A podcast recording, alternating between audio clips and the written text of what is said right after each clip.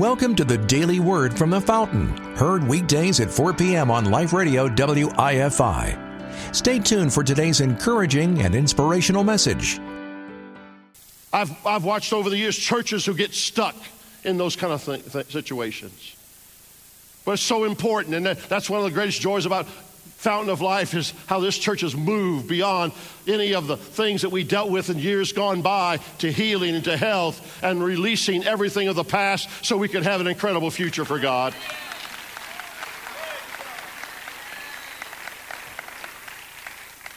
Here's what Samuel said. He, he said, Return to the Lord with all of your heart and serve him only. Anything less will not do. Anything less is unacceptable. Anything less and Ebenezer is still a place of defeat.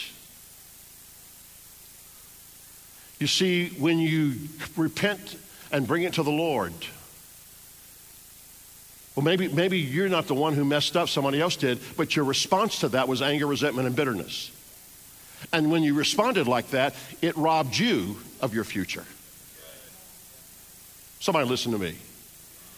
As long as you hold anger, resentment, and bitterness toward anybody else in this world, they are in charge of your life.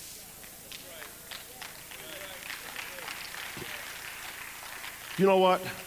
I don't hate anybody enough to make them in charge of my life. You know, some of you who were around four and a half years ago, we, we did a little series on the, the Lord's Prayer. Yeah, two of you remember that. That's good. Yeah.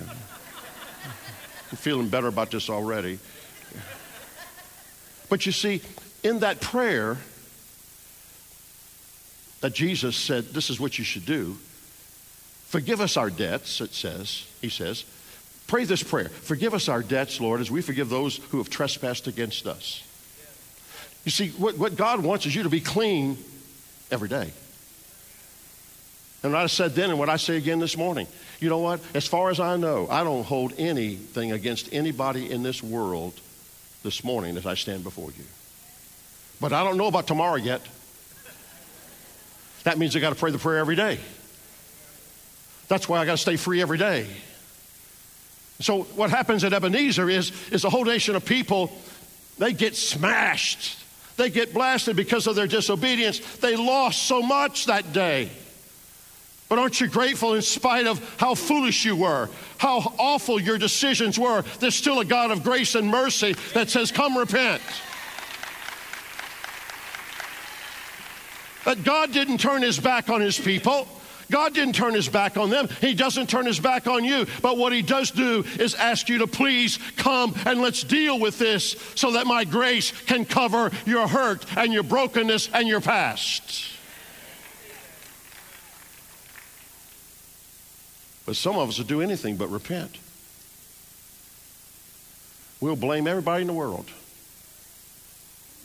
It's the person that where I, grew up, where I grew up. It was that school I was in. It was that church I went to. That's is that person I worked with. You know, anything but just say, "It's me, Lord," and standing in the need of prayer. It's not my brother and not my sister. It's me, oh Lord. That's a great old song and they begin to repent. Samuel says, with your whole heart, come to God. It says they poured water before the Lord, the symbol of pouring out of their heart, laying it all on the line. How important it is for us today. Anything that's questionable has to be discarded. Remember when the scripture talks about the, our lives being exposed to the refiner's fire, that everything would be that we've ever done would be put in the flame in the fire and you watch, watch people who work with precious metals, what makes metal precious is that all the impurities have been removed from it. And it's fire that removes all the impurities. When that metal is placed into that flame, you can see the different colors and that flame rising up. What are those? Those are the impurities being taken out of the metal so that what's left is precious metal. What is God up to in us? I always ask the question how did the refiner know how long to leave the metal in the flame so as not to destroy what's precious? And here's what I was told that that metalsmith would be watching that metal in that flame, in that fire. And when he could see the reflection of himself in it, he knew all of the impurities were gone. Somebody get this. What is God up to in every one of us in this room? He's trying to get all the stuff out of us that's not of Him so that what's is left is the glory and the beauty of who He is in us so we can be game changers and we can be world changers. A place of repentance. And a nation of people had to bring their lives back before this God who loved them and say, God, we failed. We're so sorry how we messed up. And I'm grateful that they met a God of grace and mercy. Is anybody grateful for the mercy of God today? Is anybody grateful for the grace of God today? Some of you look pretty good here today. You clean up well. But here's what I know if it weren't for God's grace, some of you wouldn't be alive this morning. If it weren't for God's grace, if it wasn't for God's grace, you wouldn't have a home, you wouldn't have a family, you wouldn't have anything. Because when we come to the third thing, they begin to offer the sacrifice to God now. And in our, our lives, it's a place of worship, it's a place of thanksgiving, it's a place of honoring God, it's a place of saying, Lord, I praise you because you've forgiven me and you redeemed me. You've transformed my life. You know, I've, uh, I've, I've, always prayed. I prayed when I was here at Fountain. I prayed at the church I just finished with in, in Philadelphia. We just pray in all religion will go out the back door of this church. Amen. We don't need any more religion here. Let me tell you who religious people are. They're people who forgot the hole God dug them out of.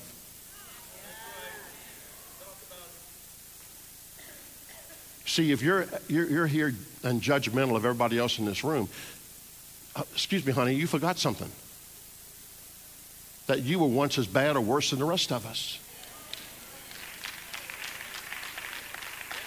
Yeah, 10 of you so far. All right. Because here's the deal all of us have been recipients of God's grace. The ground is level at the foot of the cross. We all got here the same way. Nobody in this room is better than anybody else in this room. If you think you're better than anybody else in this room, you need to come back to the cross. We're all sinners saved by grace. We've all been redeemed by the blood of Jesus Christ. And for the rest of our lives, if, we, if He never does anything for us from this moment forward, He is worthy of honor and praise and rejoicing from your lips for the rest of your life.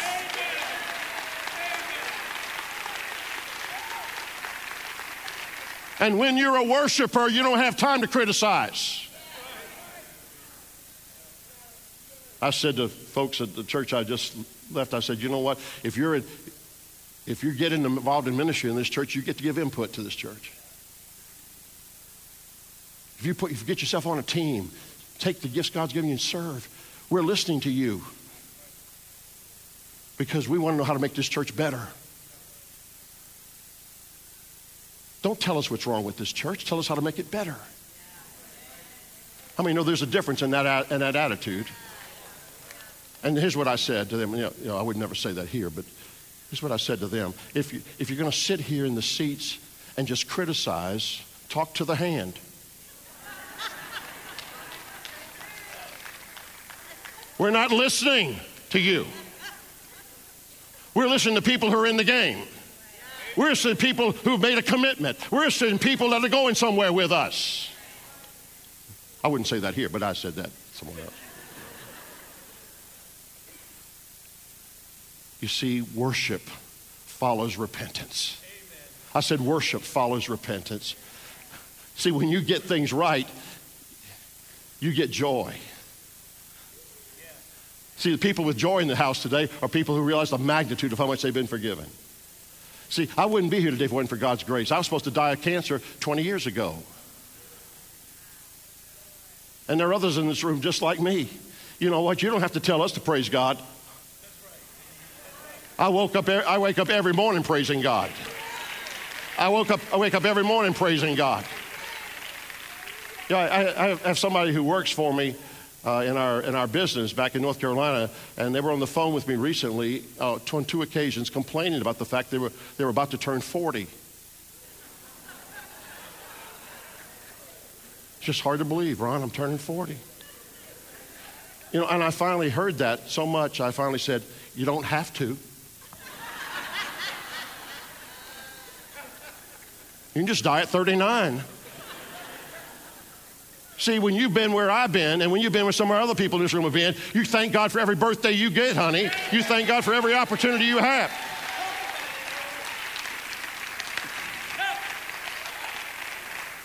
Some of you need perspective. Because the only thing that matters is what's eternal, everything else is stuff. Some of you still worried about your stuff. If you waited, laid awake this week worrying about your stuff any night, I'm asking God to forgive you for that.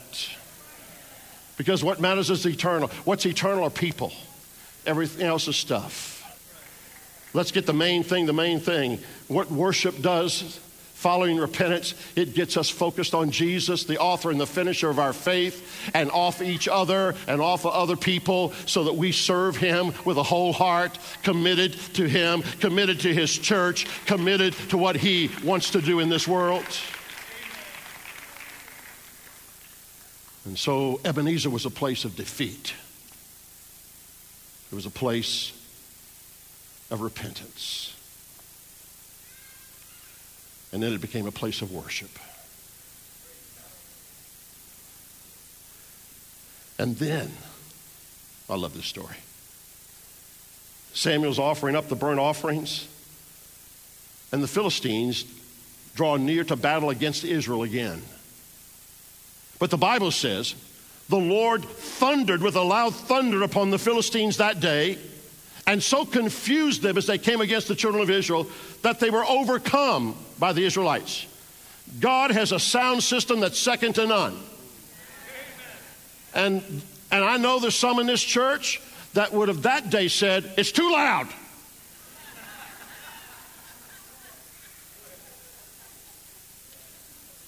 Well, sometimes God wants it loud. That day, the God's sound system was so loud that the Philistines they get all confused. What in the world's going on here? And the Bible says God thundered from heaven. You know, some of us, some of us have a very, very minor view of, the, of, of who God is and of the power of God and the presence of God. You know, because I, you know, I, I, I hear church people say to me, well, you know, one day, one day, Ron, I'm gonna, I'm when I get to heaven, I got questions for God. And I can just see you just sashaying right into the presence of a holy God with your finger. If you read the book, it says that anybody who ever encountered the presence of Almighty God was on their face. So if you get there, sister, you won't have questions. You just be grateful you're there. Come on, somebody. You just be grateful you're there. Because all the things that don't make any sense now will be understood then. Be understood then. The Philistines were fighting men. They were tough, they were hardened, they were battle tested. I don't know how God did it, but He turned up the volume. And the noise produced total confusion. And that day, the children of Israel won a mighty victory. But it started at a place of defeat, where because of their own disobedience, their own failure to walk with God, they faced one of the most devastating experiences as a nation they had ever faced. Their own high priest is dead. Two great priests are gone. We hope you enjoyed the daily word from the fountain. The Fountain of Life is located at 2035 Columbus Road in Burlington, New Jersey.